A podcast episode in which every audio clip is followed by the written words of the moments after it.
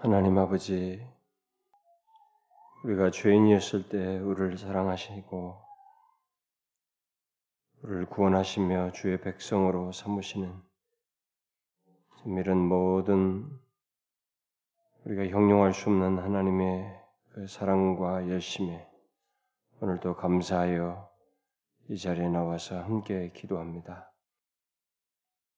우리의 생각과 온 정서를 주께서 이렇게 불러일으키셔서 하나님의 은혜와 사랑에 대한 진실한 감사와 우리의 몸과 삶을 다 드리고 싶은 열심과 또 그런 갈망으로 가득 채우셔서 정말 은혜가 얼마나 큰지를 아는 것만큼 그에 따라서 하나님의 은혜와 영광을 감사하며 찬양하며 살아가는 저희들이 될 수 있도록 인도해 주옵소서.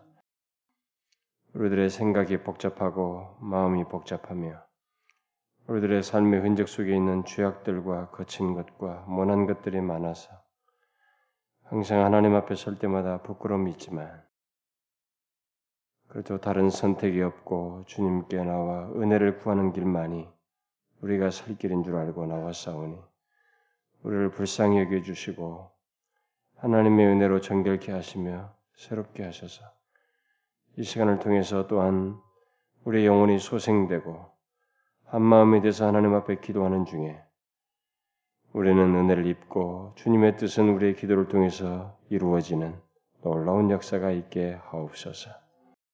각 사람 한 사람 한 사람 주님께서 불쌍히 여겨 주시고 은혜 베푸시기를 간절히 구하옵고 예수 그리스도의 이름으로 기도하옵나이다. 아멘.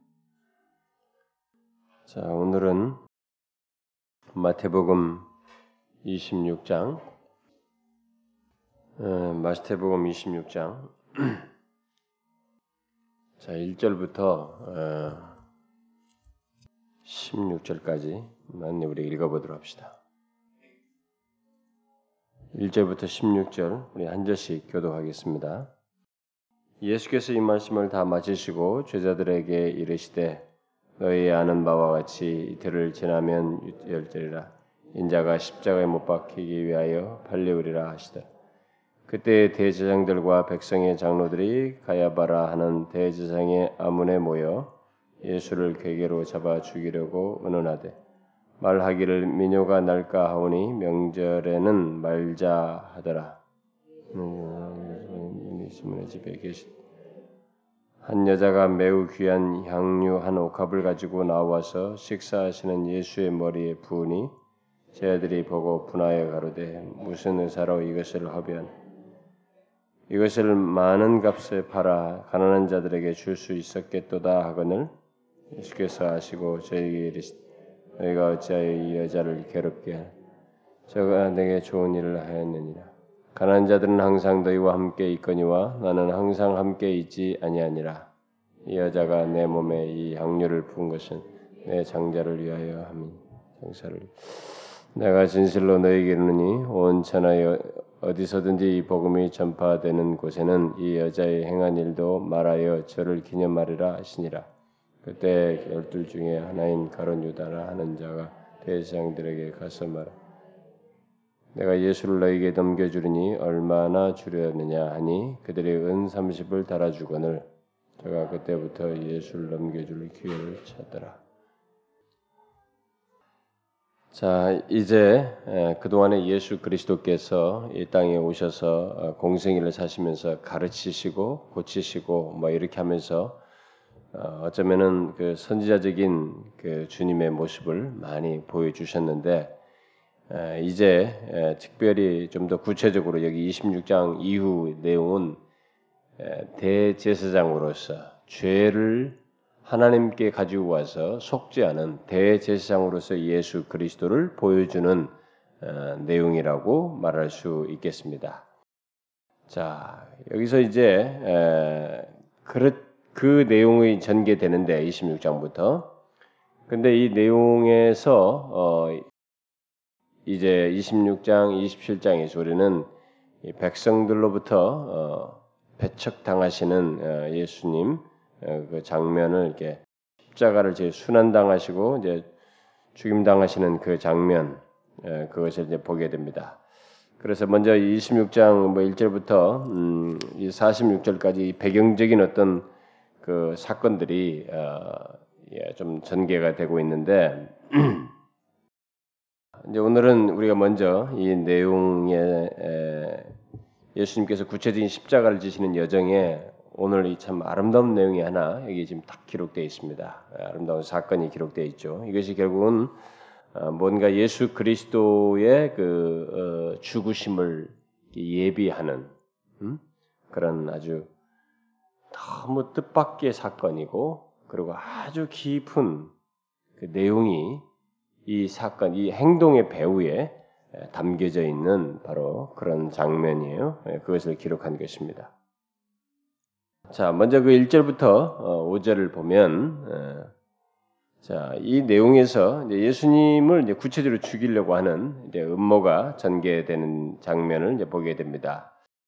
자, 예수님께서 이 말씀을 다 마치시고 이 말이 앞에 나오죠. 초두에 나오는데 이 말이 지금 마태복음에서 이것까지 합쳐서 다섯 번 나와요. 이게 이것이 이제 좀 이렇게 어, 좀 어떤 일종의 전환점들을 나타낸 때 나타내면서 이 말이 이제 전환될 때마다 나오는데 그 중에 제일 마지막 부분입니다. 결국 이 말은 이 말씀을 다 마치시고라는 것은 앞에서 말한 이 감남산에서 일종의 일명 감남산 강화라고 하는 그것을 마치자마자 예수님께서 제자들에게 뭔가를 상기시키죠. 네, 그게 바로 2절입니다. 그 2절을 지금 상기시키죠. 2절을 상기시키는데 그게 보니까 너희의 아는 바와 같이 이렇게 말하면서 이틀을 지나서 이틀을 지나면 6월절이다.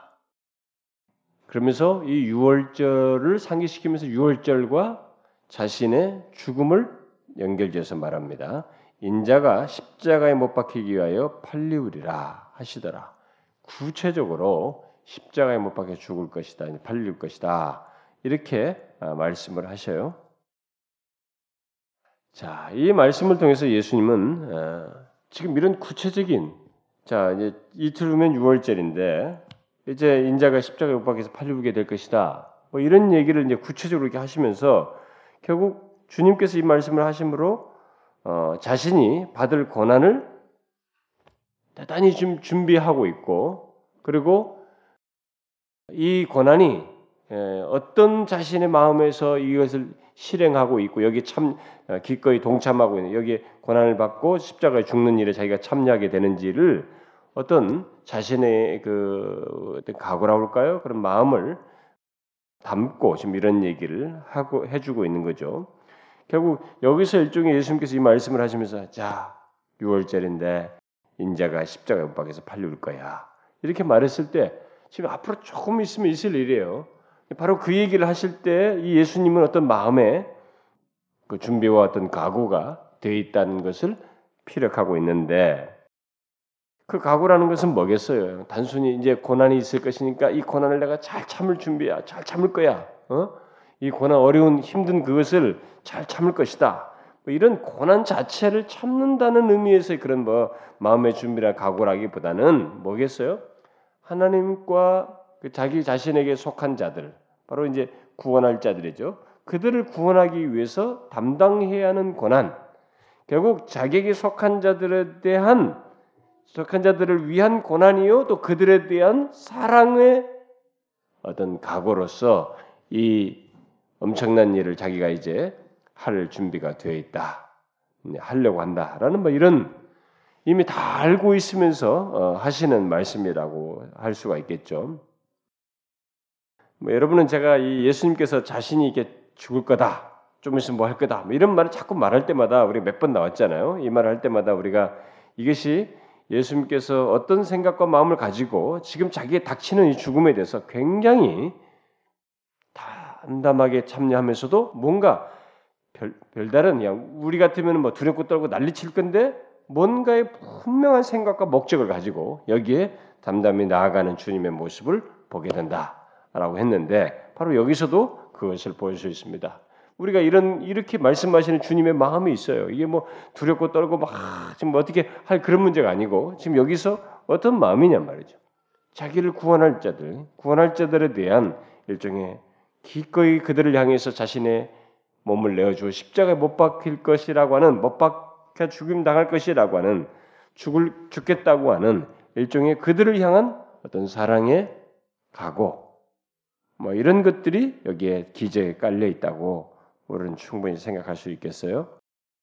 특히 예수님은 자신이 유월절에 지금 죽임 당할 것을 얘기하고 유월절이다 이렇게 얘기하죠. 유월절을 얘기하면서 죽는다 얘기를 하고 있는데 결국 예수님 자신이 유월절에 죽임 당하는 양과 같이 자신이 십자가에 못 박혀 죽을 것이라고 하는 것을 상기시켜 주고 있죠. 결국 이런 내용은 뭡니까? 여러분 이것은 예언의 성취입니다. 성경에 끝없이 오실 자, 우리들의 완전한 이게 죄를 대속하는 것의 원형이 되시는 그 예수 그리스도가 오시는데 바로 그분은 어린 양과 같다라는 것을 수도 없이 예언했습니다. 구약의 모든 희생제사 어린 양의 희생제사가 보여주기도 했지만은 가장 더 두드러지고 선명한 것은 어, 6월절 어린 양 하면은 우리가 가장 먼저 생각나는 것은 이스라엘 백성들이 출애굽할 때 6월절이 최초로 제정됐을 때 바로 그때 장면이죠.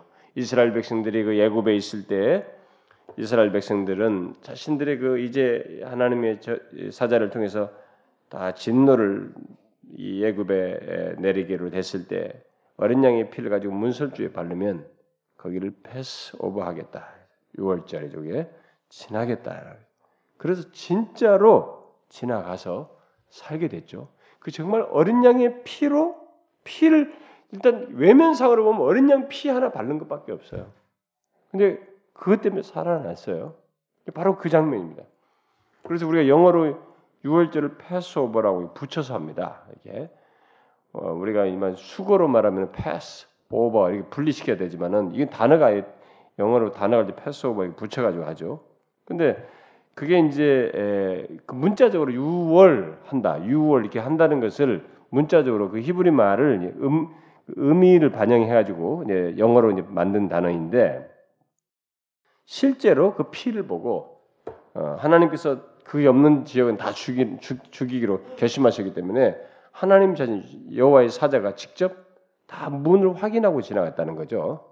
그걸 말해주는 거예요. 제가 옛날에 그 십자가 설교할 때 그 다 했어요. 고난 주간 때 옛날에 그 다 집 한 집 한 집을 다 패스오버 한 겁니다. 피 있는 거 일일이 보고 확인하고 시네. 그렇게 이 피가 결국 있는 자는 산다는 것을 보여줬습니다. 저주가 내리지 않고 생명을 얻는다는 것을 그때 보여주었습니다.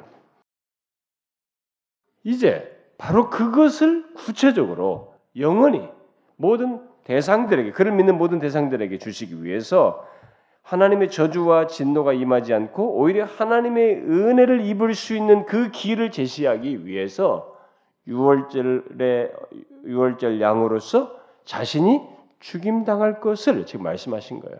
음?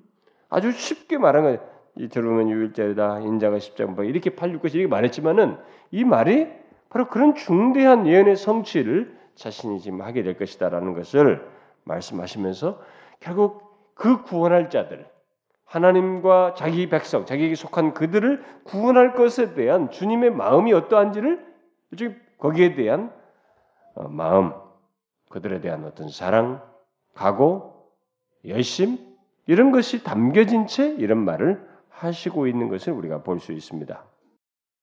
자, 그래서 이 절 같은 이런 말씀을 하시는 주님의 열심, 음?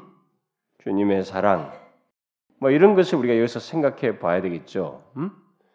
여러분 도대체 누가 이, 이, 이런 행동을 하실 지금 장면이 어? 자기가 지금 십자가에 못 박혀 죽을 것이다 이렇게 말씀하시면서 담담히 나아가시는 이게 이런 멈추지 않고 진행하시는 이 같은 주님의 열심과 행진이 뭐 누구를 위한 것이냐는 걸 한번 생각해 보면 우리는 이 같은 주님의 이 말이 굉장한 얘기죠. 누구를 위한 이런 말이에요. 누구를 위해서? 누구를 위해서 자신이 십자가에 못 박혀서 어? 못 박혀 죽임 당할 것이라는 걸 얘기합니까? 뭐뭐 뭐 자기와 같이 죄가 없는 거룩한 자들을 위해서요? 뭐 특별한 자들입니까? 아니죠. 죄인들을 위해서 저와 여러분 같이 더럽고 추하고 죄로 가득 찬 자들. 여러분, 여러분들이 그러니까 제가 예수를 믿으면서 예, 발견하는 것 중에 하나가 뭡니까? 우리가 예수를 믿기 전에는 이 죄의 추함이라는 걸 몰랐습니다. 이 죄가 얼마나 악하고 더럽고 그리고 동시에 그 죄를 가지고 있는 내 자신이 정말 은혜를 입기 입지 않으면 않는 존재로서의 나를 생각하면 이게 얼마나 정말 더럽고 추한 자인지 우리가 생각합니다. 그 죄라고 하는 것이 얼마나 추한지를 알게 되면 그 추한 죄가 솟구치는 자기 자신을 보게 될 때 자기 자신자도 정말 야, 이해할 수 없을 만큼 더럽고 추하다, 부패하다 이런 걸 깨닫게 됩니다. 근데 이 걸어가신 하나님이신 자신이 바로 그런 죄인들을 위해서 그렇게 죄밖에 없고 진노의 자녀인 그저 본질상 진노를 받아 마땅한 우리들을 위해서 이렇게 나가시겠다는 거예요. 이제 죽음을 향해서 나가시겠다는 거예요. 십자가 달려 죽기 위해서 가시겠다는 거예요. 이게 뭐냐는 거예요. 여러분 이런 것을 어떻게 얘기해요? 의무적인 행동? 뭘로 묘사하겠어요, 여러분? 이런 걸. 의무적인 행동이에요? 대의명분입니까? 여러분 한번 생각해 보자 이거예요. 그런 걸. 지금 이런 말씀을 하시는 그 담담히 그렇게 이틀 후에 6월절 얘기하면서 6월절에 어린 양으로 자기가 예언된 그대로 자신이 죽을 것을 딱 예견하시면 죽을 것이다 이렇게 말씀하시는 그러면서 나아가시는 이게 뭐 어떤 마음이에요? 그냥 뭐 어? 냉혈 인간 같은 말이죠. 그 차가운 마음에서 나오는 거예요. 아무런 무덤덤하게 기계적인 존재로 사는 말입니까? 아니 인격적인 존재예요. 나중에 보면 겟세만에서 그 인성으로 인한 고, 고뇌를 얘기하시잖아요. 그게 뭐예요, 여러분? 구원할 자들, 바로 그 더럽고 추한 자들, 그 죄인들을 그럼에도 불구하고 그들을 자기 백성들을 구원하기 위한 그분의 열심이요 분명히 헤아릴 수 없는 그분 자신의 사랑의 행진이에요. 사랑의 각오예요. 사랑의 결심입니다. 사랑의 열심이에요. 바로 그것을 드러내고 있는 장면이에요. 그러면서 가시겠다는 거예요. 사랑의 힘이 되어 십자가로 나가겠다는 거예요. 그들에 대한. 그래서 우리가 로마서 8장, 5장에서 우리가 아직 죄인 되었을 때 사랑하셨다고 그러잖아요. 하나님 아버지만 우리를 사랑한 거예요? 아니에요. 독생자 예수 그리스도도 사랑 없이 우리를 할 수가 없어요, 이렇게. 응? 그렇게 할 수 없습니다. 그분이 사랑이에요. 그분 또한 자기 백성들에 대한 말로 형용할 수 없는 사랑으로 죽으러 가겠다. 죽겠다. 십자가 치겠다. 이렇게 말씀하시면서 나가는 것입니다. 이렇게 말씀하실 때 마태는 그 마쿠에서 주님이 그렇게 말씀하시면서 진행하시고 있때 너무나 놀라운 일이 저 배후에서 벌어지고 있었다는 사실을 거기에 병행적으로 이렇게 기록해주고 있죠. 그때 뭐예요? 대제장들과 백성의 장로들 가야바 예, 백성 장로들이 가야바라는 대상의 안문에 모여 이게 이제 다 예, 사내들인 공예에 속한 사람들이에요. 사내들인 공예에 뽑힌 사람들은 주로 장로들이에요. 그들이 대제장들과 함께 있는 장로들은 사내들인 공예에 뽑힌 그 의원들입니다. 그, 그, 그들이 그들이 이제 주로 장로들이 여기 언급되는 장로들이죠. 백성의 장로들이죠. 이들이 가야바라는 그 대상의 안문에 모여가지고 예수를 괴계로 잡아 죽이려고 언언하는 것입니다. 응? 그러면서 뭐예요? 야 민요가 날까 하니까 명제는 하지 말자. 6월절 명제는 하지 말자. 죽긴 죽여야 되는데 이 명제는 하지 말자. 민요가 날 수도 있다. 이게 폭동이 날 수도 있다. 특별히 이, 이 사람이 이 갈릴리에서 옛날에 많이 사역하고 갈릴리에 이 사람을 따른 사람들 굉장히 많은데 갈릴리 사람들이 와가지고 폭동 일으키면 이거 골치 아프다 이게. 그러니까 다 민요가 다 끝나면 이 6월 아니, 아니 6월절 이 명절이 다 끝나고 나면 그때 이제 우리가 이제 죽이자 이렇게 자신들이 뜻을 모으고 결정을 한 거예요. 계획을 다 세운 것입니다. 그런데 이들의 결정대로 일이 진행되고 있어요. 우리가 이, 이 기록을 잘 보게 되면 이 2절에 주님께서 그렇게 하시겠다 이렇게 하면서 말씀하시는 거, 이 마쿠에서 벌어지는 이 일을 볼 때 어떻게 돼요 지금? 누구의 뜻대로 진행되고 있습니까? 예수님이 6월절이 지나서 돌아가셨어요? 6월절에 돌아가셨잖아요. 예? 이들의 뜻대로 됐어요? 안 됐죠. 이들의 뜻대로 되지 않았습니다. 예수님께서 고난받고 죽으시는 일은 그들의 시간표를 따라서 되는 것이 아니었어요. 음? 그것은 하나님의 시간표요, 곧 예언대로 6월절 기간에 일어날 것이었습니다. 아니 자기 백성들을 위해 기꺼이 죽으시려는 예수님의 사랑의 계획대로 될 일이었어요. 그들이 뭐 끝나고 하자 이거 아니에요. 끝나고 되는 거 아니라고. 바로 이런 면 이런 면에서 오늘날에게 유행하는 신오순절주의 운동, 열린 신학이라고 하는 가장 인기 있는 신학은 안 맞아요. 인간을 중심하다 보니까 그런 사상이 나와가지고 모든 신학자들이 그냥 그런 걸 빨아들이고 좋아하는데 안 맞아요. 하나님은 모른다는 거예요 미래를. 어? 누가 뭘 선택할지 모른다는 거예요. 다 아셔요. 다 아시기 때문에 이렇게 말씀하시는 거예요. 그들 뜻, 그들의 시간표대로 되는 게 아니거든요. 그래서 인간을 존중하셔서 인, 간으로 하여금 자신이 선택하도록 하셨다. 그 선택을 뭘 할지는 하나님이 모르신다는 거예요. 전지하심의 제한을 가는 이런 새로운 신학이 개신교 안에서 태동돼서 많이 인기가 있어요. 아니에요. 다 하시고 있는 거예요. 예수님은 실제로 6월절에 죽으시죠. 6월절에 죽으심으로써 자신이 진정한 6월절의 어린 양이심을 드러내십니다. 그러니까 아무리 사내들인 공예가 그때 죽이지 말자고 결정을 했어도 자기 백성을 위해서 희생 제물이 되시고자 하시는 주님의 위대한 사랑의 결정과 하나님의 예언된 그 뜻은 시간을 어기지 않아요. 하나님께서 지금 주님께서 자기 백성들을 위해서 자신이 직접 십자가에 달려 희생 제물이 되시고자 하는 그분의 이 사랑의 행진을 그들이 막지 못해요. 그 예언에 따라서 그 시간을 하는 것에 뜻을 품고 하시는 것에 대해서 결국 이 주님의 사랑이 이들의 약한 모의보다도 더 위에 있어요. 그것이 이 모든 시간과 상황을 지배하고 있습니다. 인간의 악한 괴계보다도 자기 백성을 구원하고자 하는 예수 그리스도의 사랑의 이 계획, 어? 사랑 베푸심이 더 강력하여서 지배하고 있습니다. 바로 그 장면을 우리가 여기서 어, 보게 됩니다.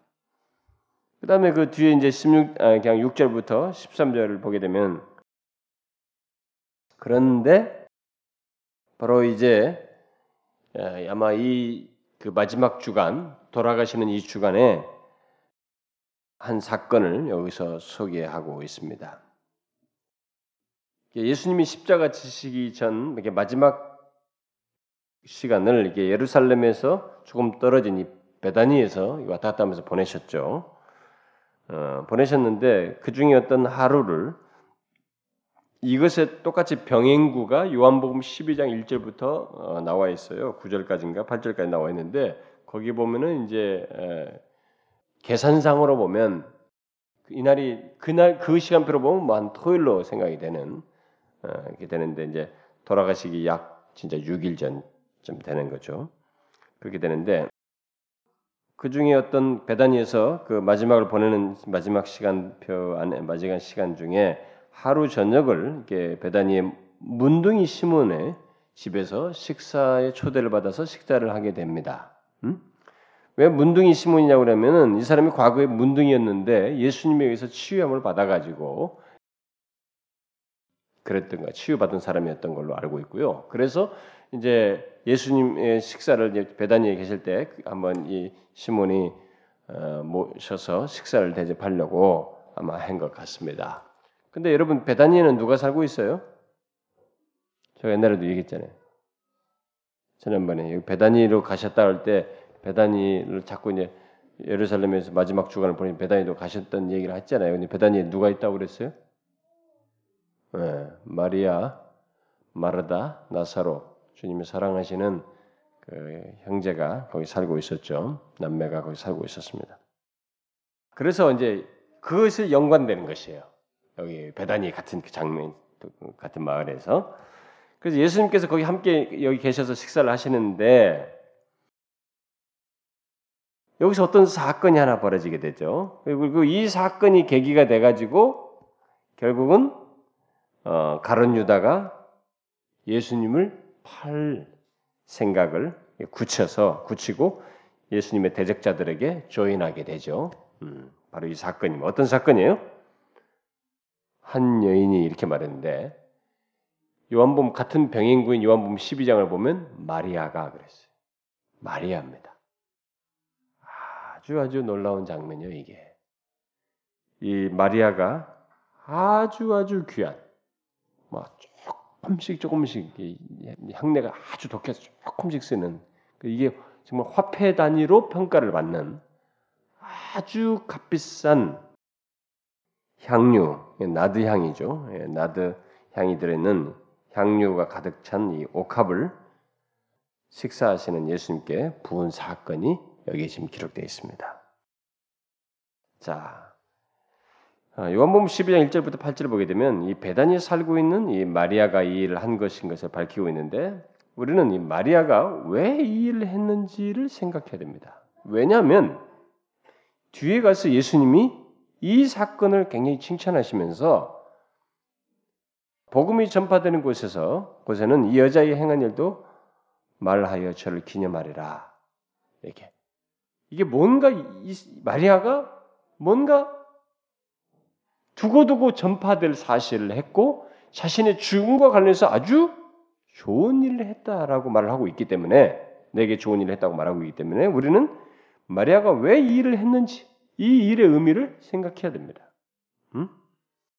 자, 마르다와 나사로의 동생이었던 마리아는 여기 지금 그 요한복음을 보게 되면은 예, 여러분 뭐 요한복음 왔다 갔다 하면서 보셔도 돼요. 한번 요한복음 12장을 보시면은 요한복음 12장 보면 6월절 엿새 전에라고 그랬으니까 여기는 이틀 전이라고 그랬으니까 앞에 이들이 1절부터 26장 1절부터 5절에는 이틀 전에 이제 예, 그런 말씀을 하신 것이고 그러면 이 배단이 문둥이 사건은 그 전의 사건인데 지금 여기와 맞물려서 지금 이, 이 마태가 기록을 하고 있는 거죠. 시간 여기서는 시간을 맞추지는 않은 것 같아요. 만약에 요한복음 12장을 기록, 기록 어, 연관시킨다면 6월절 엿새전이라고 말했기 때문에 그래서 여기 보니까 이 여기는 문둥이 시몬의 집인데 여기에 지금 베다니에서 막 이게 문둥이 집에서 잔치가 아마 한 것이죠 예수님을 위해서. 근데 마르다는 여기서 열심히 일을 보고 있습니다. 그리고 나사로는 예수님과 함께 딱 앉은 자 중에 있었던 거예요. 그러니까 여기서 역시 마르다는 역시 굉장히 열심히 일하고 있었어요. 시중을 들고 이전에도 그런 일이 있었다시피 여기서도 그렇게 열심히 일을 하고 있었습니다. 그런데 마리아는 전혀 달랐어요. 응? 왜 마리아가 여기서 이런 일을 했을까? 마리아는 예수님께서 이 베다니의 자기 집을 방문했을 때마다 그리고 자신이 예수님을 그 베다니에 가까이서 접촉할 기회가 있을 때마다 예수님의 사랑을 참 많이 받았던 걸 보면 이들이 특별히 관심을 많이 갖고 방문도 자주 했었던 것 같은데 방문했을 때마다 이 마리아는 예수님의 말씀을 잘 들었습니다. 여러분은 이게 결국은 오늘 사건과 밀접하게 관련되어 있는 거예요. 마리아의 그 같은 태도가 오늘 본문의 이 사건과 아주 밀접하게 관련되어 있는 것입니다. 그러니까 예수님의 말씀을 하실 때마다 이 마리아는 예수님의 말씀을 굉장히 잘 청종했던 것입니다. 마리아도 마르다도 옆에 있었고 뭐 나사로도 있었을 거 누구도 있었을 거예요. 근데 다른 사람이 듣는 것과 다르게 마리아는 분명히 들었던 것 같습니다. 그래서 예수님이 마리아를 마리아를 칭찬했었잖아요. 네가 마르다가 너는 한 가지만 하고 마르다 마리아처럼 이렇게 했을 때 마리아를 말이에요. 근데 마리아가 그때 한 번 하나 예수님 밑에서 말씀을 잘 들려고 했던 게 아니고 마리아도 예수님에 대해서 봉사하고 헌신하고 시중 드는 그런 것은 충분히 마르다 못지않게 있는 사람이었어요. 근데 그 시간에 예수님의 말씀하시는 것이 자기에게 너무너무 중요하다고 여기기 때문에 예수님의 말씀을 청중하는데 가장 우선순위를 뒀고 그거 예수님의 말씀을 듣는 듣는 것에 듣는 예수님의 말씀에 하나도 놓지 않고 잘 들었던 것 같아요. 그러니까 그 한 사건으로 칭찬한 것이 아니었어요.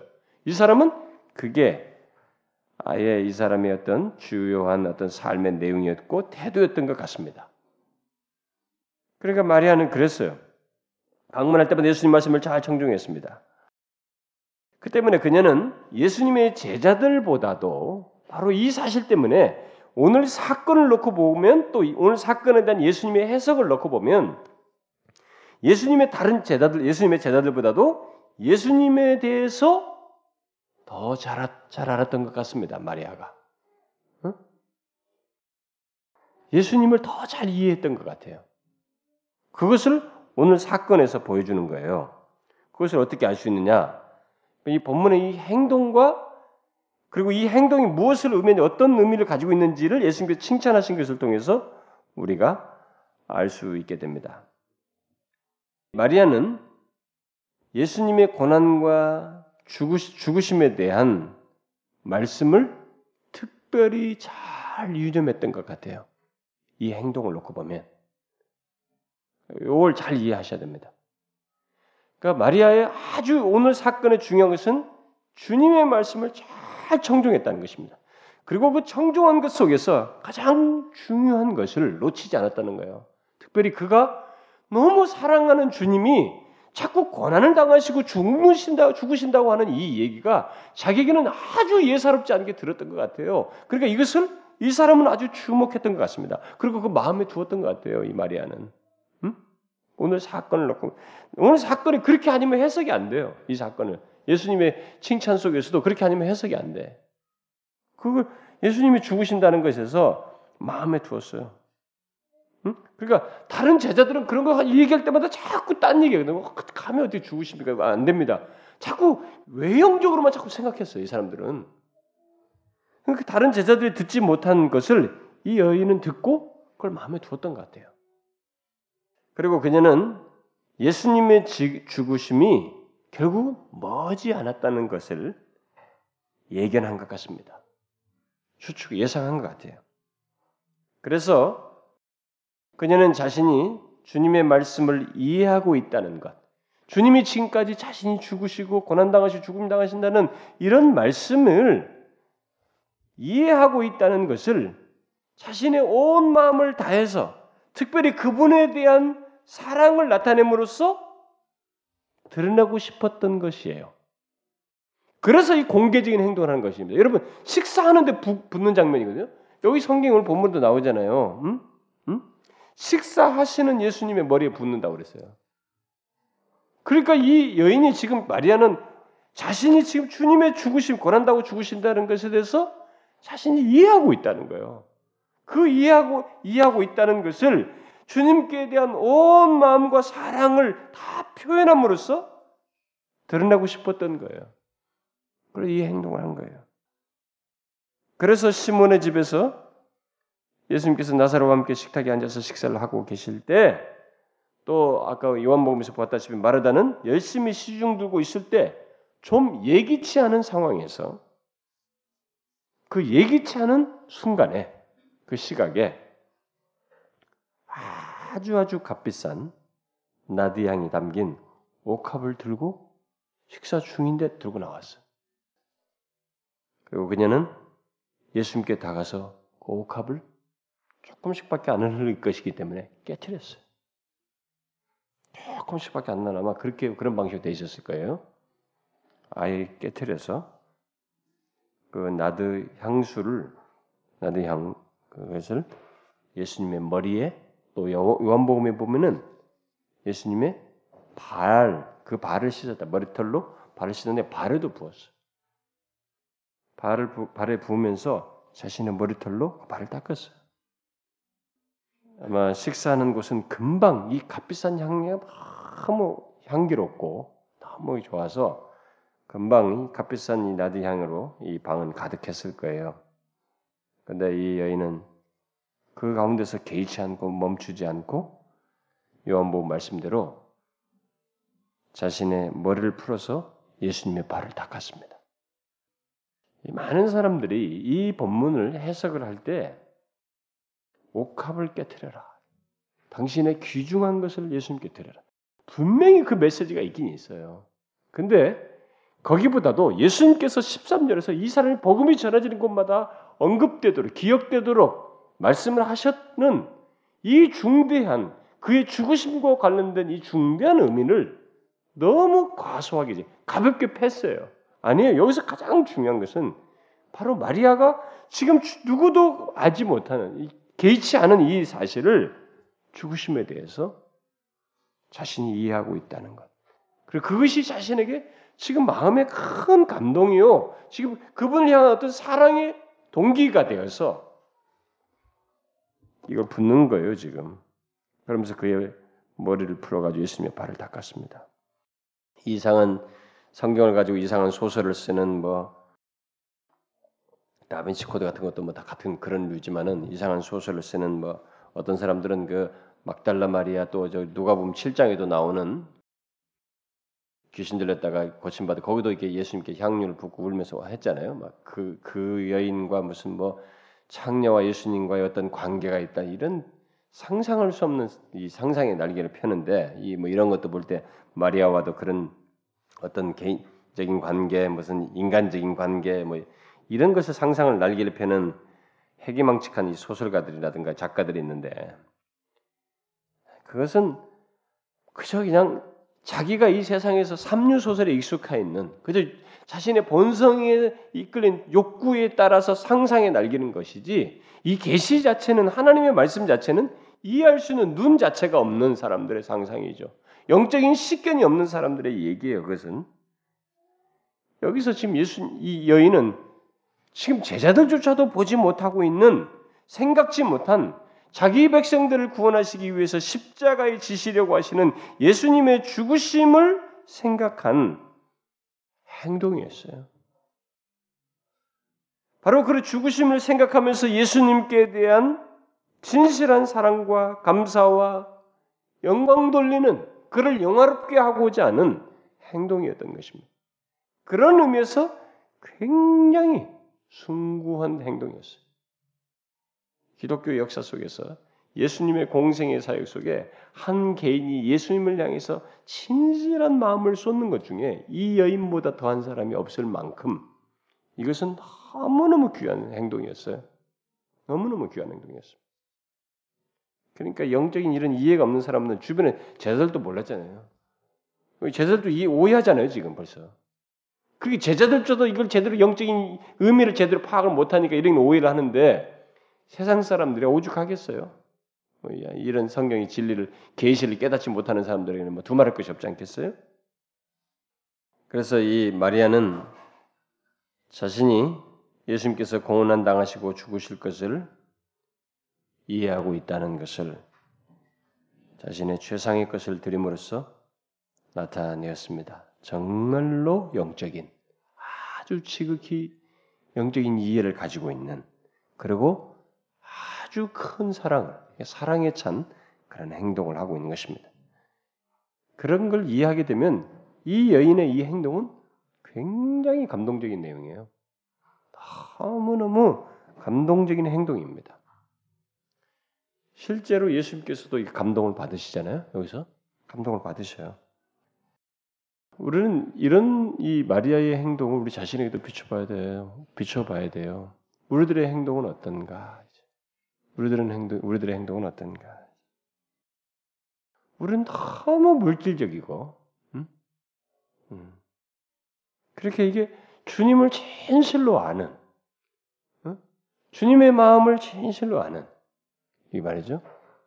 그분의 자기 백성을 구원하고자 하는 그분의 지극한 사랑에 대한 깨달음과 그 사랑에 이끌려서 자신도 사랑을 품고 행하는 이런 것들을 우리도 한번 생각해 봐야 돼요.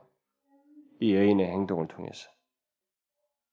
우리들이 과연 예수님을 제대로 이해하고 깊이 사랑하여서 온 마음으로 그분을 경배한다거나 그분의 뜻을 쫓거나 그분을 향한 어떤 행동을 하거나 어? 어떤 섬김과 헌신을 하는지 우리가 한번 생각해 봐야 된다. 우리는 이 마리아와 같은 마음으로 주님을 섬기게 되면 그 사람은 이 세상에서 가장 칭찬 들을 수 있는 사람이에요. 여기 온 복음이 전해지는 곳마다 이 여인이 기억된다, 이 행동이 기억된다고 하는데 그만큼 그러니까 저 같은 사역자를 비롯해서 모든 신자들이 가장 가져야 할 태도가 바로 이 여인 같은 마음. 여인 같은 마음이요, 이해요, 태도예요. 여기서 우리는 예수님 당시에 또 그 예수님 그 주변에서 아, 마리아라도 예수님을 이해하고 있었다는 사실을 통해서 위로를 얻게 됩니다. 여러분이 알잖아요. 지금까지 예수님이 자신이 죽는다는 얘기를 얼마나 많이 했어요. 근데 지금 이 얘기할 때도 십자가에 달려 죽는다는까지 직접 얘기했는데 팔려서 죽는다까지 직접 얘기인데도 이들은 전혀 딴 얘기예요. 정말 이해를 못 하고 있어 아직까지도요. 제자들이 이걸 아직 못 쫓아요. 그러니까 제자들마저도 그러니 이 주변에 예수님 주변에서 예수님의 이 가장 중대한 사역, 자신이 죽으러 왔다고 하면서 죽으러 가겠다고 하면서 죽음, 죽음을 향해서 십자가를 해서 계속 행진하면서 말씀을 하신데도 그 주변에 아무도 그걸 이해하지 못하는 음? 그런데 그 그런 환경 속에서 주변 속에서 마리아라도 이렇게 주님을 이해하고 이런 행동을 했다는 것을 통해서 우리는 정말 위로를 얻게 되고 감사하게 돼요. 13절 말씀대로 정말 기억해야 할 일이에요. 우리가 알다시피 예수님이 그동안에 정말로 제자들조차 제자들에게조차도 크게 이렇게 뭐 위안을 받지 못했어요. 예수님은 정말로 외로웠습니다. 고독했어요. 너무너무 외롭고 고독했습니다. 그의 말을 제대로 이해하는 사람들도 많지 않았고 특별히 핵심을 이해하지 못하고 있었고 그의 여정의 핵심을 그리고 사람들마다 다 그의 말을 오해했습니다. 너무나 사람들이 자꾸 그의 말을 오해하고 시비 걸고 또 좋은 일을 해줘도 좋은 말을 해도 제대로 이해하지 못하고 뚱딴지 같은 소리를 하거나 높아지려고 하거나 다 자기 중심적으로 이해하거나 어쨌든 다 비뚤어졌어요. 그런데 바로 그런 주변 모습 속에서 이 여인이 이렇게 했다는 것은 너무나 위로가 되고 예, 감격스러운 내용이에요. 여러분 그렇지 않습니까? 예? 별로 뭐 감동이 안 오나 보네요. 예? 우리는 잘 생각해 봐야 됩니다. 우리는 이런 내용을 그냥 뭐 옥합을 깨뜨려라, 귀한 것 좀 들어라, 뭐 이렇게만 하는데 그건 두말할 것 없어요. 그러나 그것이 어떤 근거에서 나와야 되는데 주님에 대한 이해와 그 이해가 그분을 향해서 솟구치는 자신의 모든 그 최선의 것을 최고의 것을 드리고 싶은 그 배경 속에서 있어야 되는 거예요. 여기 우리가 8절 이하를 보게 되면은 제자들이 당연히 예, 마리아와 같은 어떤 마음을 가지고 있어야 할 텐데 제자들도 그러나 그들이 마리아의, 행, 마리아의 행동을 이해했어요? 이해하지 못했죠. 대충 그녀가 뭐 예수님께 참 사랑과 감사를 드러내는가 보다. 뭐 그 정도까지는 뭐 이해를 했어요. 그러나 그 정도는 몰라도 그냥 감사와 사랑을 드리는가 보다 했지만은 마리아의 이해와 사랑에는 미치지 못했습니다. 그래서 이해가 부족하면 음? 이해가 부족하면 어떤 일이 생겨요? 이런 데서 분노와 시기와 잡다한 정서가 일어나는 것입니다. 여러분 우리가 사람들 사이에서도 서로 이해가 서로를 바르게 이해, 알지 못하거나 바르게 이해하지 못하면 오해가 싹트고요. 그 안에서 시기, 질투, 분노 뭐 다른 이런 것이 일어나는 거예요. 우리가 몰라서 말이에요. 그런 일을 하게 되는 거예요. 그래서 그들은 마리아의 행위를 정죄하죠. 음. 분노하면서 분하면서 무슨 의사로 이것을 허비하느냐 이죠 어, 결국 마리아의 행동을 정죄하면서 노동자의 1년 임금에 해당하는 그 값비싼 향료를 어떻게 한순간에 이렇게 너무 이렇게 손쉽게 소비해 버리느냐 말이죠. 없애버리냐. 그러기보다는 아예 팔아서 가난한 자들을 돕는 것이 합당치 않느냐 말이지. 이렇게 말을 한 거예요. 응? 무슨 의사로 이것을 허비하느냐 이게. 이 귀한 것을 단순간 어떻게 허비할 수 있느냐? 이것을 많은 값에 팔아서 가는 자들에게 줄 수 있었겠도다 말이지. 이렇게 말한 것입니다. 이 말은 특히 이 말을 특히 나서서 한 사람은 아마 가론 유다 같습니다. 제자들을 또 여기 보니 제자들이 다 그랬다고 그랬으니까 보고 보냈다니까 제자들이 다 비슷한 공감을 하고 있었는데 이것에 대해서 더 못 참고 나선 사람이 바로 이제 가론 유다예요. 그게 이제 그래서 거기 요한복음 보면 제자 중 하나로서 예수를 잡아줄 자 가론 유다가 말하되 이렇게 말하거든. 이 향유를 어찌하여 300대나를 팔아 가난한 자들이 주지 아니했느냐 이렇게 말. 이 사람이 나서서 말했습니다. 그러나 이 가룟 유다를 위시해서 이 제자들의 생각은 가난한 사람을 생각해서 이런 말을 한 건 아니죠. 문맥에서 보면 가난한 자를 진짜 생각해서 그렇게 한 것은 아니었습니다. 그저 마리아의 행동이 어리석다는 거예요. 자기들 생각에는 정말 어리석다는 거죠. 그럼 마리아의 행동이 어리석다는 것을 그런 식으로 표현한 것입니다. 그래서 예수님은 마리아의 행동을 옹호하지 않으면 안 됐죠. 여기서 그래서 뭐라고 그랬어요? 예수님께서 아시고 예? 저렇게 하는 것을 아시고 저에게 이르시되 너희가 어찌하여 이 여자를 괴롭게 하느냐? 왜 자꾸 이 여자를 괴롭게 하느냐? 이렇게 말했어요. 그러면서 그녀의 행위를 뭐라고 평가했어요? 저가 내게 좋은 일을 하였다. 좋은 일을 하였다. 응? 이것은 이 여자가 지금 좀처럼 발견하기 힘든 어? 그런 행동을 했다라는 거예요. 어? 좀처럼 발견하기 힘든 행동을 했다는 것입니다. 그래서 예수님께서 그 덧붙이잖아요. 가난한 자들은 너희들이 말하는 가난한 자들은 항상 너희와 함께 있거니와 나는 항상 함께 있지 아니하다. 그러니까 항상 함께 있지 아니한 나를 위해서 중요한 일을 했다는 거예요. 그러니까 아주 이게 드문 행동을 했다라는 얘기예요. 응? 그래서 이 여자가 내 몸에 이 향유를 부은 것은 내 장사를 위해서 한 것이다. 야, 엄청난 행동을 한 것이라는 거예요. 내 장사를 위해서 한 것이다. 이렇게 주님이 덧붙였어요.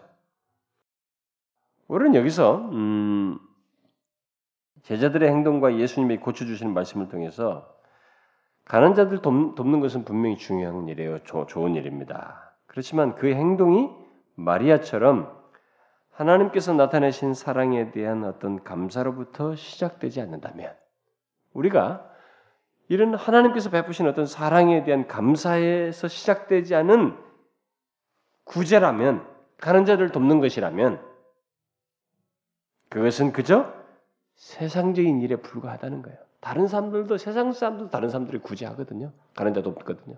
그 수준이다는 거예요. 그래서 지금 이런 얘기 속에서 기저의 문맥 속에서 우리에게 전달하는 것은 뭐냐면은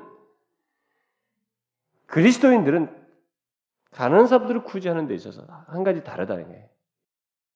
뭐예요, 결국? 결국 주님에 대한 감사와 사랑의 행위 속에서 가난한 자들을 돕는 것이어야 된다. 결국 그 얘기하는 거예요. 하나님께서 나타내신 사랑에 대한 감사로부터 가난한 자를 돕는 것이어야지 이 전자가 없이 가난한 자를 돕는 것은 세상 사람 수준이라는 거예요. 세속적인 행동이라는 것입니다. 음? 그 기독교 신자들이 자꾸 이 이걸 자꾸 변질하는 거예요. 가난한 자를 기준해 가지고. 물론 이제 이렇게 하면서 그렇게 전자만 말하면서 가난한 자도 돕지 않으면은 문제가 되죠. 그러나 가는 자를 돕는 것 자체가 모든 것은 아니에요. 그리스도인들에게 있어서. 그건 세속적인 행동으로 멈출 수도 있습니다. 여기서 말하면 하나님께서 나타내신 사랑에 대한 감사로부터 시작된다는 거죠. 따라서 만일 누군가 주님께 대한 감사의 감사와 사랑의 행위를 이들처럼 시기하면서 가난한 자를 돕는다면 그 사람은 참된 마음으로 가난한 자를 돌보는 것이 아니라는 거예요. 응? 그리고 그런 것은 제대로 돌볼 수 있는 것도 아니, 돌보는 것도 아니라는 거죠. 돌볼 수도 없다는 겁니다. 결국 여기 마리아는 어, 제자들 중 아무도 이해하지 못한 예수 그리스도의 고난과 죽으심을 생각하고 그의 죽으심 여기서 말하면 장사를 위해서 향유를 부었습니다. 옥합을 그 귀한 옥합을 깨뜨려서 그 장사를 준비했어요. 그래서 너무너무 귀한 행동을 한 거예요. 예수님의 공생의 사역 중에 아주 아주 빛나는 행동을 한 것입니다. 부활 후에 그를 높이는 것은 쉬워요. 그런데 아무도 죽으심을 믿지 않고 그것을 준비, 그것에 대해서 이렇게 어떤 진실한 마음으로 이렇게 행동하는 이가 없는 상황에서 참 드물게, 어쩌면 유일하게, 공생의 지금 마지막으로 가는 과정 속에서 유일하게 이 여인이 한 거예요. 그래서 아주 아주 귀한 행동인 것입니다. 그렇기 때문에 장사를 준비하는 것이기 때문에 그렇게 값비싼 자신의 지금까지 모은 것의 전부라고 할 수 있는 이 옥합을 깨뜨리는 것을 하나도 아까워하지 않았어요. 다른 사람들은 막 허비한다 이 단숨에 날린다는 것 때문에 막 모두 안타까워했지만 마리아에게는 하나도 아깝지 않았어요. 이게 기독교 신앙이에요, 여러분. 이게 예수 그리스도를 제대로 알고 만난 자에게 있는 삶과 반응이에요. 우리가 이것을 배워야 됩니다. 뭐 저를 비롯해서 우리가 우리 자신 뭐 남에게 얘기하는 게 아니라 저 자신에게도 이 메시지를 던지는 것이기도 합니다. 우리 모두가 이것을 배워야 돼요. 예수님은 이 여인의 행동을 기뻐하셨죠. 그래서 이제 13절에 온 천하에 어디서든지 이 복음이 전파되는 곳에는 이 여자의 행한 일도 말하여 저를 기념하리라. 정말로 지금까지 이 세상 역사에 뛰고 나는 제주꾼과 능력자와 실력자들과 왕들과 뭐 수도 없이 많은 사람들이 뭐 세종대왕 우리나라 사람들은 알지 뭐 얼마나 알겠어요 뭐 어? 세상 누가 합니까? 그러나 이 팔레스틴의 조그마한 땅에서 있었던 그 하찮은 배단이라는 조그마한 마을에 있는 한 여인의 행동이 이 세상 역사가 있는 동안에 계속 온 세계에 전파돼서 다 알고 있어요. 정말 다 전파되고 있습니다. 그녀를 기억하고 있습니다. 우리도 기억하고 있잖아요, 지금. 주님 말씀대로 됐어요. 그녀는 그리스도를 사랑하는 것이 무엇인지를 잘 보여주기도 했습니다. 보여주기도 한 케이스예요. 그래서 정말 이 옥합을 깨뜨렸습니다. 우리가 흔히 옥합을 깨뜨려나 이 적용적인 얘기에 주로 포인트를 맞춰서 많이 하는데 물론 그것이 정말로 필요합니다. 우리는 예수 그리스도가 어떤 분이신지를 알게 됐을 때 정말 옥합을 깨뜨려야 돼. 그래서 저는 뭐 우리가 그 우리나라에서 어떤 한 목사님이 그 그런 얘기를 했죠. 음, 그 별세 신학이다. 별세 신학이라고 가지고 우리가 언제든지 다 하나님 앞에 떠나는데 이 별세 신학이라 하면서 교회 정말 최소한 중직자라면 음? 그들이 정말로 주님을 믿는다고 하는 것을 내가 죽고 이 모든 것이 하나님의 소유라는 것을 어, 믿고 정말 하나님께 의탁하는 그런 걸 기꺼이 주님께 내놓는 이런 일이 있어야 된다. 하면서 그래서 중직자들은 자신의 모든 재산을 교회에다 위탁해요. 교회가 다시 줍니다. 그게 별세 신학을 외쳤던 이중표 목사라는 사람이 돌아가 고인이 됐습니다만 한신 측에서는 아주 인물이었습니다. 기장 측에서는 기장 측에서 그 성령파 운동하고 말씀 운동했던 사람 중에 대표적인 사람이었어요. 그분이 그거 했죠. 그러지 많은 교회가 그걸 합니다. 저는 그게 누가 뭘 해서가 아니고 바로 이 옥합을 깨뜨리는 것 같은 주님이 어떤 분이신지를 알고 신앙생활에 대해서 그것이 필요하기 때문에 저는 우리 교회 장로 되는 사람들에게 다요.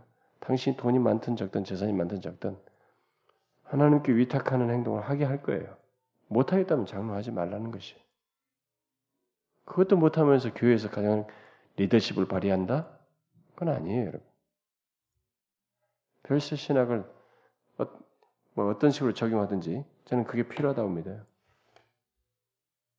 모르겠어요. 뭐 그, 그 이전까지는 뭐 그냥 좀 덜 할 수 있을지 모르지만 장로가 될 정도 됐을 때는 그게 분명히 있어야 된다. 그러니까 교회가 필요로 할 때 자신의 모든 것을 드릴 수 있는 진짜 옥합을 깨뜨리는 내가 정말 교회에서 중직자가 됐을 때는 교회 전부 되신 교회 머리 되시고 교회를 세우시고 우리의 모든 것이 구원자이신 그분께 나의 모든 것을 의탁한다고 하는 이것이 진실로 없다면 그게 거짓 아니겠어요? 그러면서 어떻게 주님을 중직자로서 진실하게 섬길 수 있겠냐 말이에요. 그건 아니에요. 저는 그것이 그대로 하려고 합니다. 우리는 옥합을 깨뜨릴 필요가 있어요. 근데 그게 억지는 안 되는 거예요. 거기서 아마 이제 시금석이 될 거예요. 어떤 사람은 못 할 거예요. 여러분 생각해 봐요. 여러분들이 평생 모아놓은 이 최고의 그 예?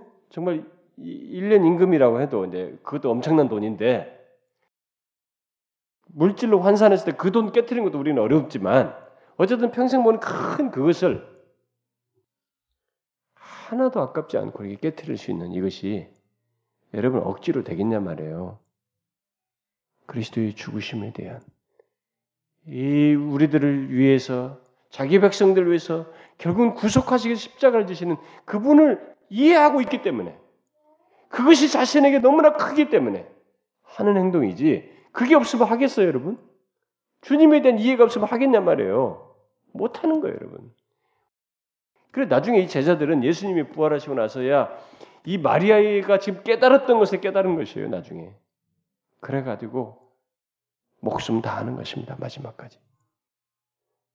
우리는 그리스도를 사랑하는 것이 무엇인지, 주님을 바르게 알고 믿는 것이 무엇이며, 그런 가운데서 주님을 사랑하는 것이 무엇인지를 여기서 배워요. 우리 이럴 필요가 있습니다. 여러분과 저에게는 모두 옥합이라는 게 다 있어요. 최소한 나라는 존재가 있기 때문에 내 생명이라고 하는 이 값진 것이 있기 때문에 어떤 식으로든 우리에게 물질이든 뭐든 내가 할 수 있는 옥합이 다 있습니다. 우리는 그 옥합을 주님을 알면 깨뜨릴 수 있어야 돼요. 깨뜨릴 수 있어야 돼요. 제가 지난번에 우리 교회 행당동에서 이쪽으로 이사 올 때, 음? 제가 볼 때 비율적으로 보면 많은 사람들이 뭐 헌상도 했지만 우리 청년들 중에 어떤 사람이 헌상을 비율적으로 보면 많이 했어요. 제가 볼 때 자기가 한, 가지고 있는 걸 다 낸 것 같더라고요. 생각해 보기에 아마 최소한 자기가 그동안 시집갈라 모아놓은 걸 아마 다 낸 것 같기도 한데 저는 그런 것이 옥합이라고 생각합니다. 지난번에 저기 우리 동료 목사가 뭐 자기네 교회 어디를 이전 이동하는데 자기 지금 헌상을 위해서 뭘 해야 되는데 참 헌상 문제를 이야기가 너무 어렵다고 뭐 그런 얘기하면서 우리 교회는 어떻게 했냐고 물어기로 해서 뭐 우리 교도 이렇게 어렵지만 했다고 하면서 이제 말 나오다가 제가 그런 케이스도 있더라 얘기했더니만 그 얘기를 가서 거기서 했다고 하더라고요. 자기네 교회에서. 여러분 우리에게는 옥합이 있어요. 이 옥합을 제가 깨트릴 때 깨트려야 돼요. 그럴 수 있어야 됩니다. 여러분 그걸 못하면요. 여러분이 믿는 예수는 아직까지도 옥함보다도 못한 예수가 되는 거예요. 그래서 여기서 이것을 허비하느냐. 허비라고 생각해요. 영광과 복으로 생각지 않습니다. 이 사람이 이거 하고 나서 주님이 여기서 칭찬한 거 보세요. 물질로 환산할 수 없는 주님의 복과 인정을 받고 있고 주님이 재림하실 때까지 이것은 외쳐질 거예요. 온 세계 각처에서 증거될 겁니다. 제가 언젠가 이 본문을 이렇게 지금처럼 이렇게 편하게 설명했습니다만 전 교인들 앞에서 할 기회가 있을까 모르겠어요. 다시 한번 우리는 옥합을 깨뜨릴 수 있어야 됩니다. 그것이 우리가 믿는 주님이 어떤 분인지를 진실로 아는 자에게 있는 행동이에요. 자, 뒤에 그 계속되는 14절부터 16절은 이 사건이 계기가 돼 가지고 가론 유다가 대지상에 가서 예수님 팔 생각을 하고 결심을 하고 예수님을 넘겨줄 테니 얼마에 주겠냐고 하면서 흥정을 하고 마침내 종 종에 대한 속전 가격인 은 30을 받고 예수님을 넘겨줄 기회를 이제부터 구체적으로 엿보게 됩니다. 여기서 이게 어, 넘겨줄 테니 얼마 주겠냐라고 이 말을 하면서 이게 이 사람들과 흥정한 이 내용은 이제부터 어, 이제 자기가 이제 예수님이 만약에 재판정에 재판정에 예수님이 이게 호출되었을 때 예수님을 거스려서 어, 증인으로서 자기가 이제 설겠다라고 하는 그런 행동이에요. 야 어떻게 이렇게 바뀔 수 있을까요? 이제 예수님을 호출해서 증인석 재판석에 있을 때 증인을 부를 때 자신이 증인으로 서겠다는. 근데 그 이전에 자살해 죽었죠. 근데 지금의 행동은 그렇게 하겠다는 행동이에요. 어떻게 예수님을 따르면서 이럴 수 있을까? 제가 예수를 믿는다는 것에서 좀 설교를 했는데 얼마나 난도질을 했는지 그 설명이 충분히 안 돼 있어요. 조금밖에 안 돼 있는데 거기에 너무나 많이 잘라내가지고 예수님에 대한 반감과 미움이 누적되고 누적된 가운데서 욕심도 그러니까 그러니까 삶이 무너진 거예요. 도덕도 무너진 거예요. 예수님의 반감이 이렇게 되니까. 그러니까 여러분 우리의 신앙생활이 하나님과 관계가 이렇게 좀 이렇게 반감스럽고 이게 뭔가 진실하지 않으면 도덕이 무너지는 거예요. 그러니까 이제 돈도 훔치는 거예요. 돈을 훔치니까 자기에게 유일한 낙은 돈이에요. 거기서 돈을 훔친다고 그랬죠. 그러니까 여기서도 흥정하는 거예요. 이렇게 바뀔 수 있습니다. 여러분 예수를 옆에 잘 따르던 사람도 정말 결국 예수가 자신에게 있어서 더 이상 생명 같은 분이 아니라는 것이 확인이 되고 그분을 딱 등지잖아요. 그 다음부터 이 사람의 변문은 세상 사람이 가지고 있는 정도의 타락을 훨씬 능가하는 타락으로 떨어집니다. 그래서 교회 다녔다가 타락한 사람들이 예수를 모르고 지금 자기 생활, 도덕적인 생활을 타락하는 것보다 정도가 더 악하고 무서워요. 이것을 아셔야 됩니다. 그래서 우리가 교회 다녔었는데 뭐 어쩌다 그러면서 악한 행동하는 거 이해하셔야 됩니다. 더 악할 수 있어요. 우리는 이 배경 속에서 뭐 제가 이 가론 유다에 대한 얘기는 뭐 다음 시간에 좀 더 나오지만은 거기서 좀 하기로 하겠습니다만은 제가 이미 예수 믿다는 것을 했기 때문에 좀 대충 넘어가기로 하고 우리는 마리아를 좀 배웠으면 좋겠어요. 응? 신앙생활의 우선순위가 무엇인지를 잘 유념해야 될 것 같습니다. 하나님 예수님의 말씀을 이렇게 다른 사람들이 슬슬 넘길 때 막 봉사하고 뭐 이런 걸 하면서도 막 어? 곁에 있는 것만으로 좋아할 뿐이지 곁에 있는 것도 좋으면서 놓치지 않는 거 있잖아요. 주님의 말씀을 청종하는 거. 그 중에 핵심을 붙드는 거 있잖아요. 이것이 결국 이런 행동으로 나아가겠다는 거예요. 나가게 됐다는 거죠. 그 예수님이 죽으신다는 얘기가 이 사람에게는 예사롭게 들리지 않았던 것이죠. 신앙생활에 무엇이 중요한지를 우리가 꼭 놓치지 말아야 되겠다. 그리고 주님을 정확히 알고 주의 죽으심의 목적과 주님의 사랑을 깨닫게 됐을 때 우리가 취할 수 있는 것은 뭐예요? 바로 이 옥합을 깨뜨린 거예요. 음? 그렇게 주님을 향해서 하는 것입니다. 다른 제자들은 눈을 못 떴어요. 눈을 못 뜨니까 이렇게 못 하는 거예요. 이것도요. 정말 영적인 이해, 하나님 예수 그리스도를 진실로 아는 이해가 없으면 힘들어요, 여러분 이게. 그래서 여러분들이 교회를 다니면서 설교 시간에 나 안 쳐다보는 사람 누가 있어요? 내 설교하는데 저 뒤 쳐다보고 등 머리 들리는 사람 어디 있어요? 그런 사람은 없습니다. 다 최소한 여러분 날 쳐다보면서 하나님 말씀 다 듣습니다. 어? 등을 저 뒤로 하는 사람 없죠? 응? 다 귀를 향하고 저를 듣습니다. 그러나 여러분 거기에 마르다처럼 듣고 마리아처럼 듣는 사람이 있는 거예요. 어떤 사람은 이렇게 행동을 하게끔 하는 진실로 핵심을 놓치지 않고 잘 청종하는 사람이 있는가 하면 그냥 귀로 듣고 마는 것입니다. 그러나 주님은 좋아요. 신앙생활이 좋습니다. 뭐 그렇게 할 수 있는 거예요. 봉사하면서. 그런데 가장 중요한 것은 봉사도 있어야 되고 옥합도 깨뜨리는 것도 있어야 되지만 그런 것의 근원이 되는 주님의 말씀을 주님을 잘 이해하고 깨닫게 하고 하나님을 더 알게 하는 말씀을 우리가 잘 청종해야 됩니다. 이게 마리아의 아주 중요한 장점이었어요. 그것이 오늘 본문을 행동을 하게 했던 것입니다. 제발 여기 앉아서 귀만 하고 돌아가서는 도대체 뭘 들은지도 모르고 영혼이 움직이지도 않고 막뭐 이렇게 그래서 도토리 뭡니까 이 어? 다람쥐 뭐 돌듯이 말이죠. 그러지 말고 잘 정종하셔요. 그 중요한 것을 붙들라는 것입니다. 그래서 옥합을 깨뜨리라고요. 기도합시다. 하나님 아버지, 하나님 아버지, 우리를 죄를 대속하기 위해서 독생자께서 이 땅에 오셔서 참 그것을 기쁨으로 그 길을 가시고 우리에 대한 말할 수 없는 사랑의 집념으로 십자가에 달려 죽으시며 우리에게 참된 생명을 주신 이 놀라운 은혜를 인하여 감사드립니다. 주여 이것을 알게 되었을 때 우리가 주께 대한 마음이 어떠해야 되는지 명확하게 됩니다. 하나님이여 이 마리아를 통해서 배우다시피 하나님이여 주님께 정말 이 마리아가 주님을 정확히 알고 주께서 십자가를 지시는 것의 귀한 가치를 알고 바로 그 말씀을 놓치지 아니고 항상 중요시 청종하는 가운데 그 주님의 죽으심을 예비하였던 것처럼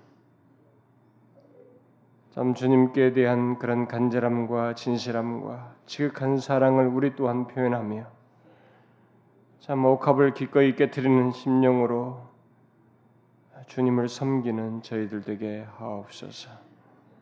이것이 하나님의 인간적인 생각으로는 도무지 가능치도 않고 원치도 않는 것이며 하기가 어려운 것이지만 주님을 알게 될 때, 우리가 믿는 우리 주 예수 그리스도를 알게 될 때 그가 나를 위해서 가신 길과 십자가에서 이루신 것을 알게 될 때, 그리고 그 그걸로 말미암아 우리께 우리에게 있게 될 영광과 복을 확고히 알게 될 때, 우리 또한 마리아처럼 기꺼이 옥합을 깨뜨릴 줄 믿습니다. 하나님의 그런 심령으로 주님을 믿고 따르는 저희들 되게 하옵소서. 주님이여 여기 모인 사랑하는 주의 백성들 중에 혹시라도 마리아 옆에 있었던 다른 제자들과 같이 허비한다고 생각하며 주님의 이 주님 자신을 주님의 또 행하신 것을 제대로 이해하지 못하고 말씀을 듣고 신앙생활하는 자가 있거든. 저들의 눈을 열어 주시고 저들에게 하나님이 다시 은혜의 얼굴빛을 비추셔서 머리처럼 말고 믿는 복을 얻게 하여 주시옵소서. 혹이라도 하나님의 가론 유다와 같이 주님을 믿는 것에 대해서 밋밋한 마음과 반감과 하나님의 적대감을 가지고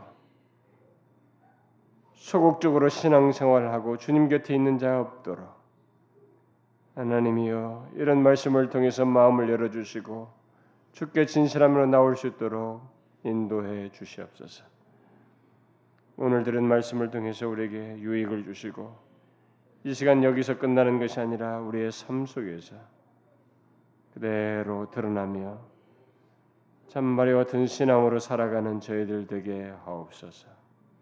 여기 각자에게도 하나님 필요한 것이 있고 저들의 간구가 있사오니 주님 그런 기도를 들으시고 극렬과 자비로 대하셔서 저들의 삶 속에서 권고하지 않도록 핍절하지 않도록 현실적으로나 영적으로나 적절하게 있을 것들을 허락하셔서 주님 은혜 경험하며 하루하루 살게 하옵소서. 모든 말씀으로 주 예수 그리스도의 이름으로 기도하옵나이다. 아멘.